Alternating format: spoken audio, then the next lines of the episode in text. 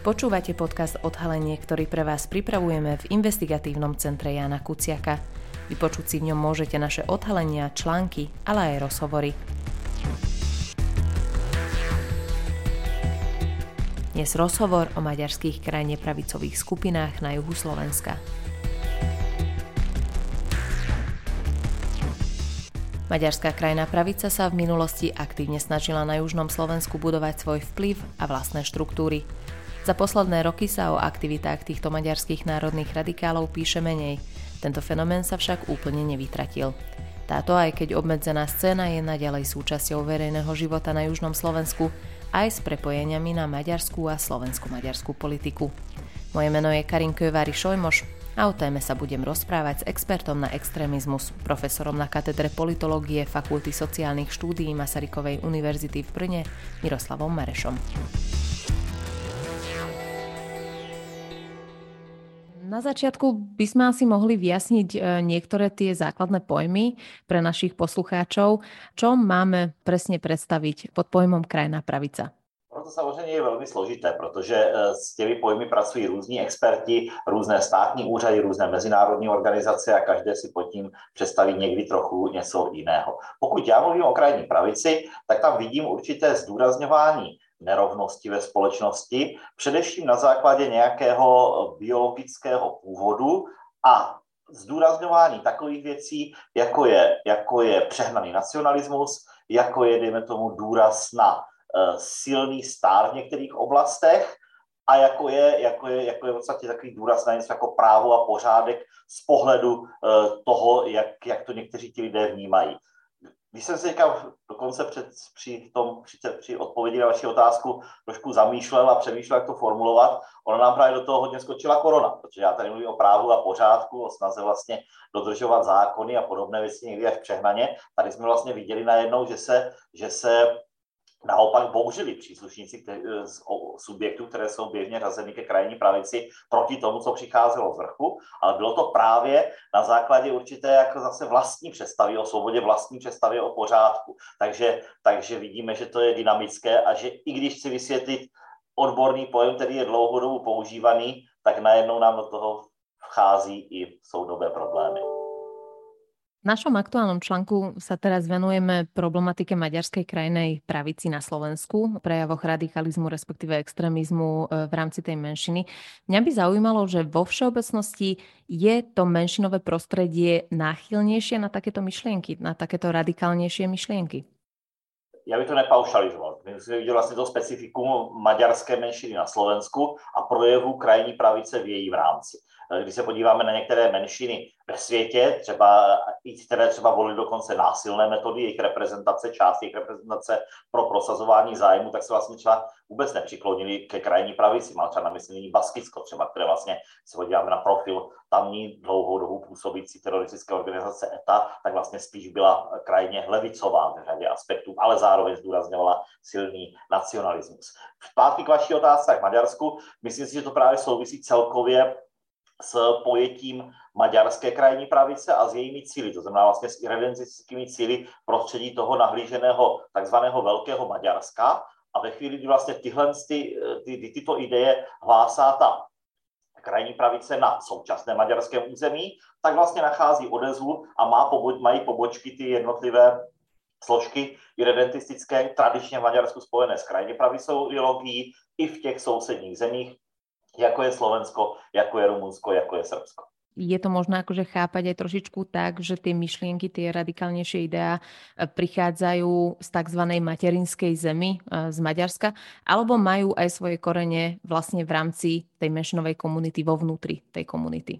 Myslím si, že to je vlastně oboustranný proces, že to znamená, že oni přichází z nějšku, na straně druhé už v podstatě od, od, od té doby, co vzniklo Maďarsko po trianonské smlouvě v těchto hranicích, tak najdeme vlastně projevy uh, maďarského nacionalismu, maďarské krajní pravice i v těch, i v těch otržených územích, včetně slovenského. Také to konec konců vedlo k nepokojům a následně k otržení části území v roce 1938. Uh, v podstatě určité nacionalistické kruhy tam existovaly i i v období komunismu.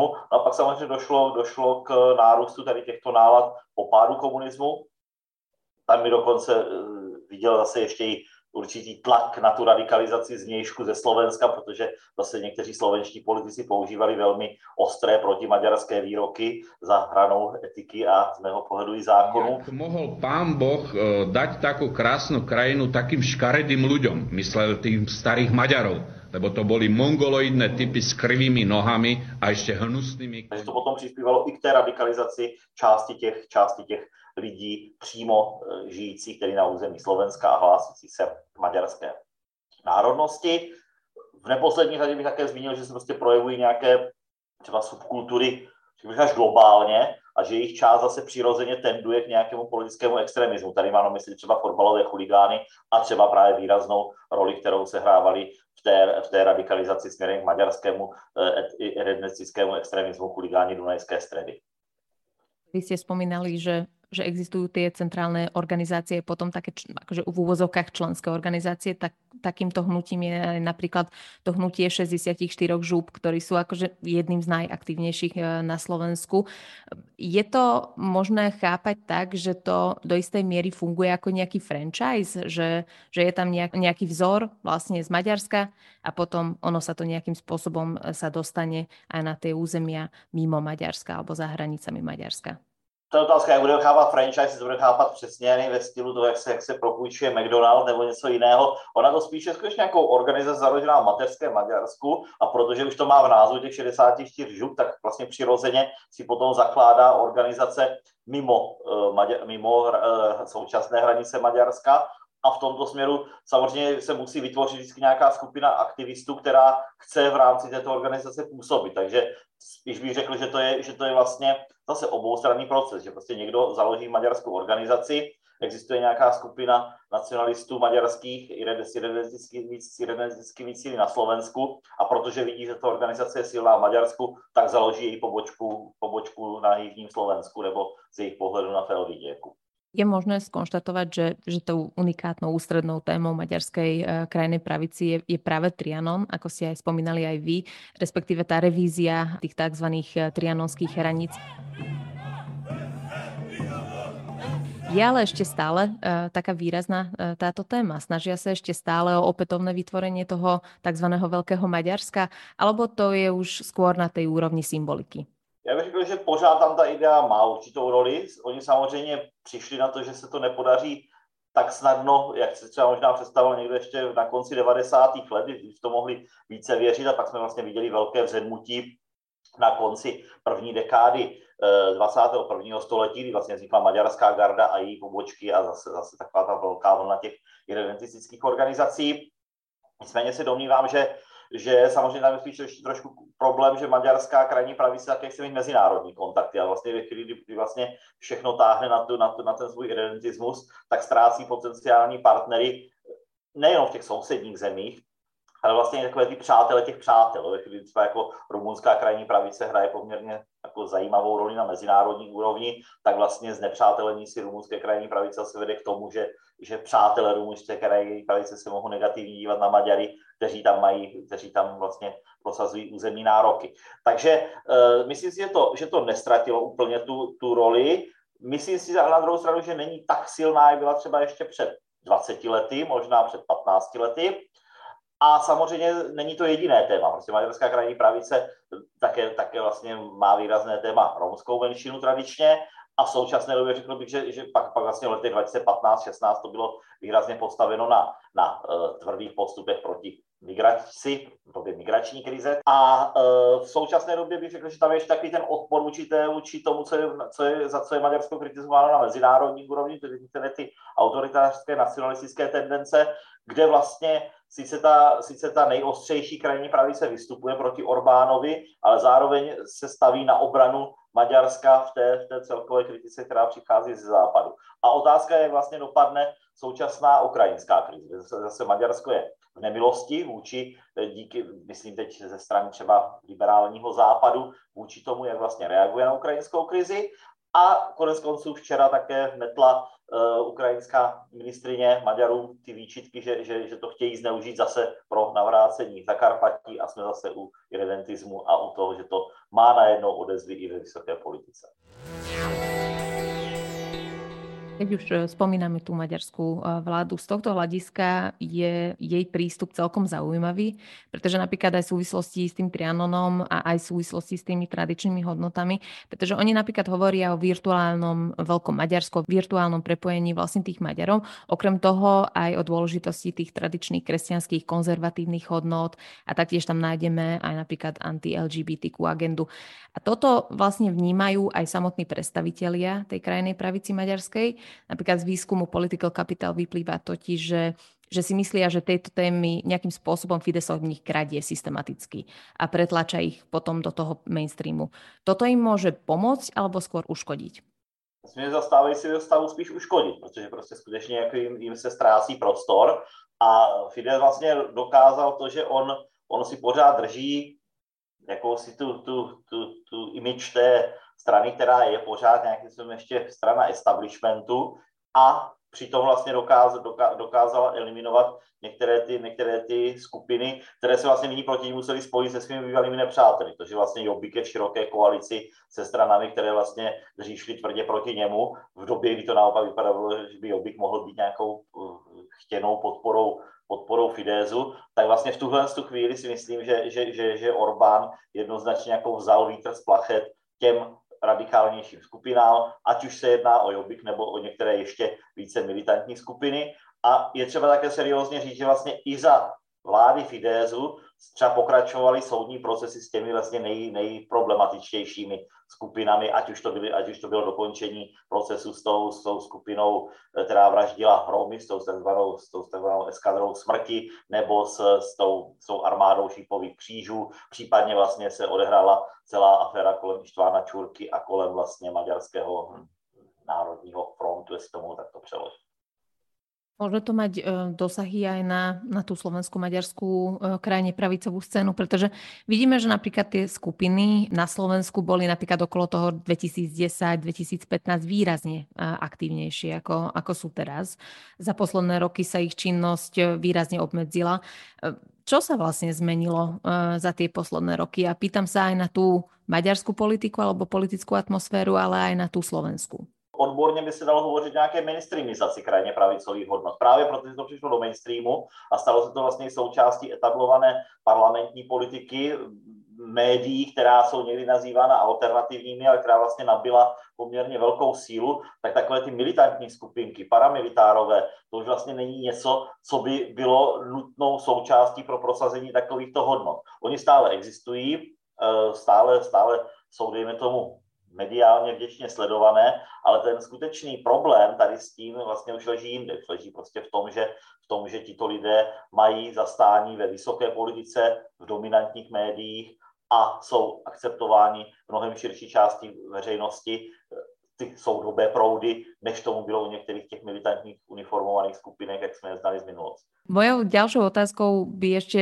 bolo, či sa nejakým spôsobom e, zmenila aj tá dynamika medzi slovenskými a maďarskými nacionalistami na juhu Slovenska, pretože predtým bolo počuť aj to, že um, nejakým spôsobom uh, došli nejaké konflikty medzi nimi, ale potom v roku 2015 sa aj dočasne nejakým spôsobom spájali v súvislosti s antimigračnými náladami. Išlo teda uh, o dočasné prímerie v úvodzovkách, alebo aj tá dynamika nějakým způsobem zmenila za posledné roky?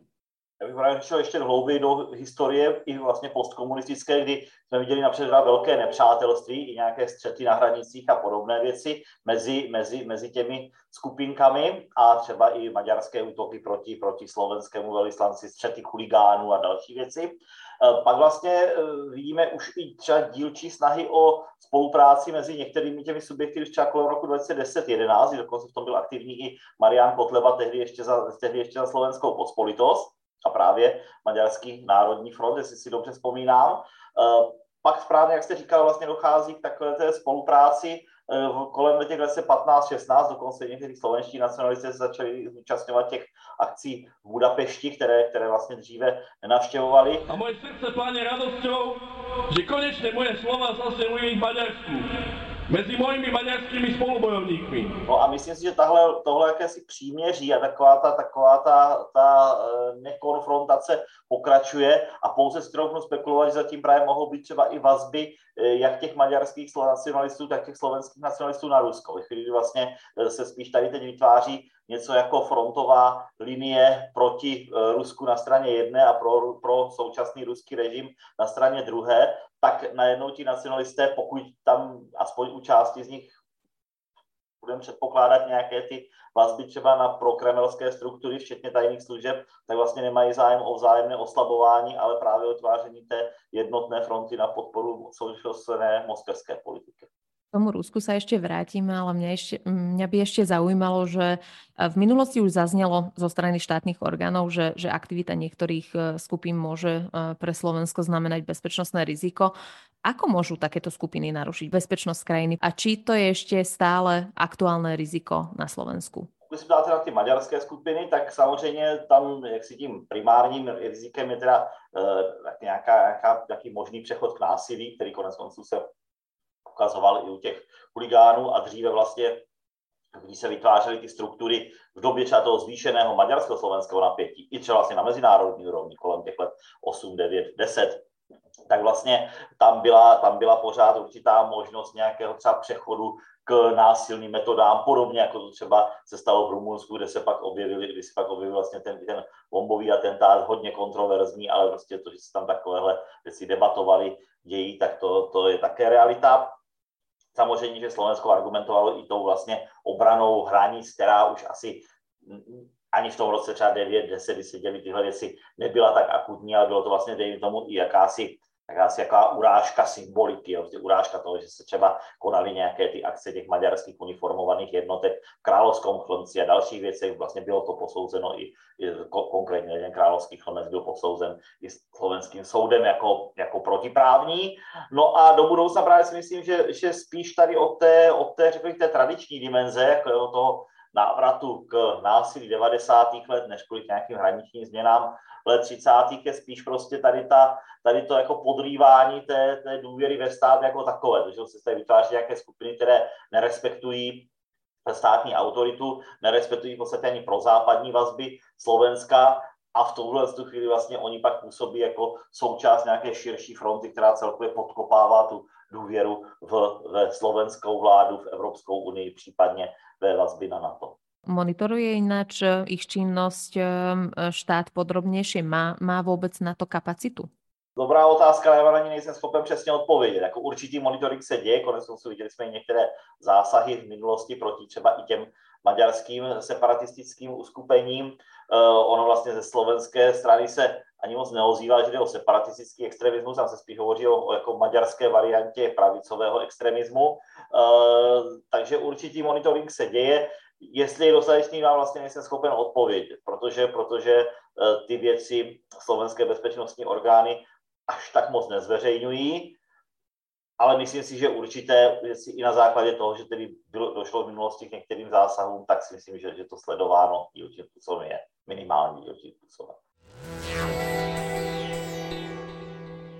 Dokážu vôbec slovensko-maďarské krajine pravicové skupiny radikalizovať širšiu časť menšinovej komunity, alebo vždy to ostane vlastne na tej úrovni nejakej menšej skupiny? Když hodně záleží na sociálním kontextu, vlastně na celkovém společenském vývoji. To je vlastně on je taková tradiční rovnice, že v době prostě nějakých třeba zvýšených sociálních otřesů se právě daří radikalizaci a konec konců viděli jsme to i během migrační krize, kdy zase tyto skupiny dokázaly nabírat sympatizanty, ať už se mluví čistě o slovenských nebo i o těch maďarských a myslím si, že to, že to, že to vlastně zase, zase sehrálo určitou roli.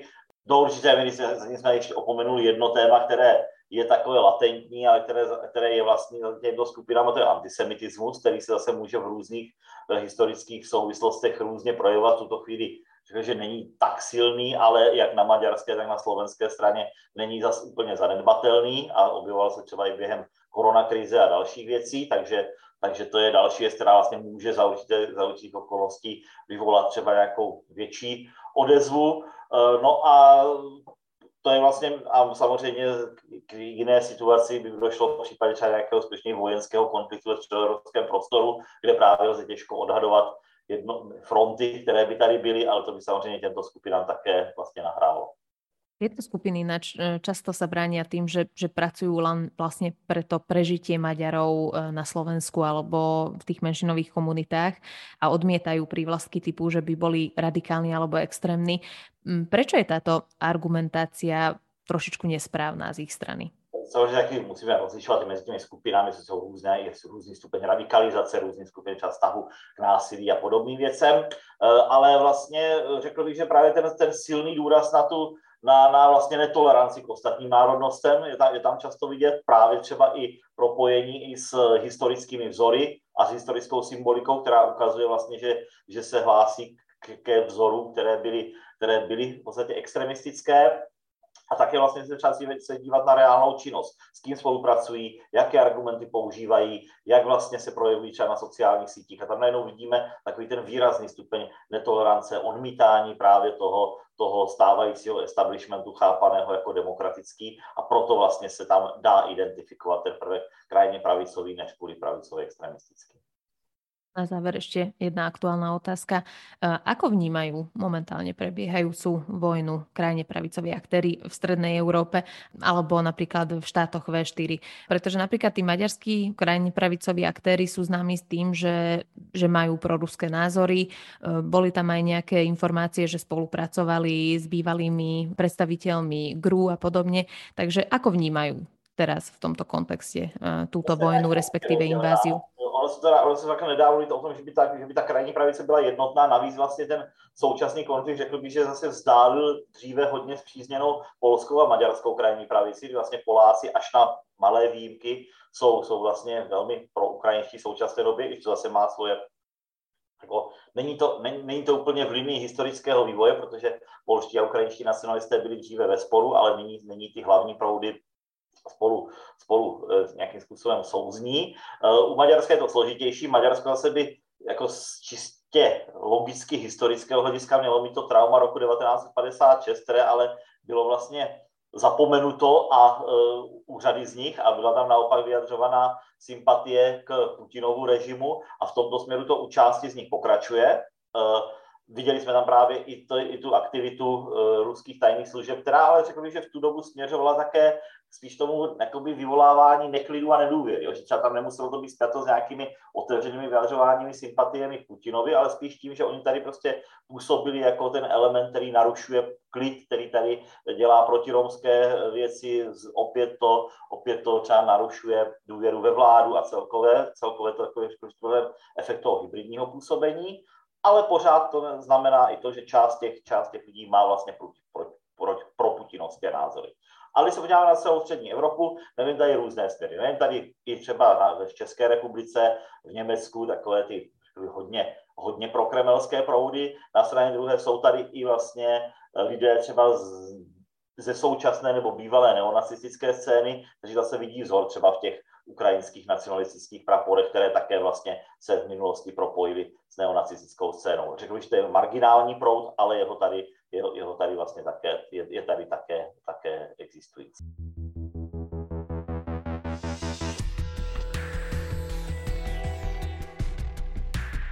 Ďakujeme, že ste si vypočuli podcast Odhalenie investigatívneho centra Jana Kuciaka. Naše články nájdete na webe www.icjk.sk. Akékoľvek nápady, tipy, ale aj pripomienky nám zasielajte na icjk.icjk.sk.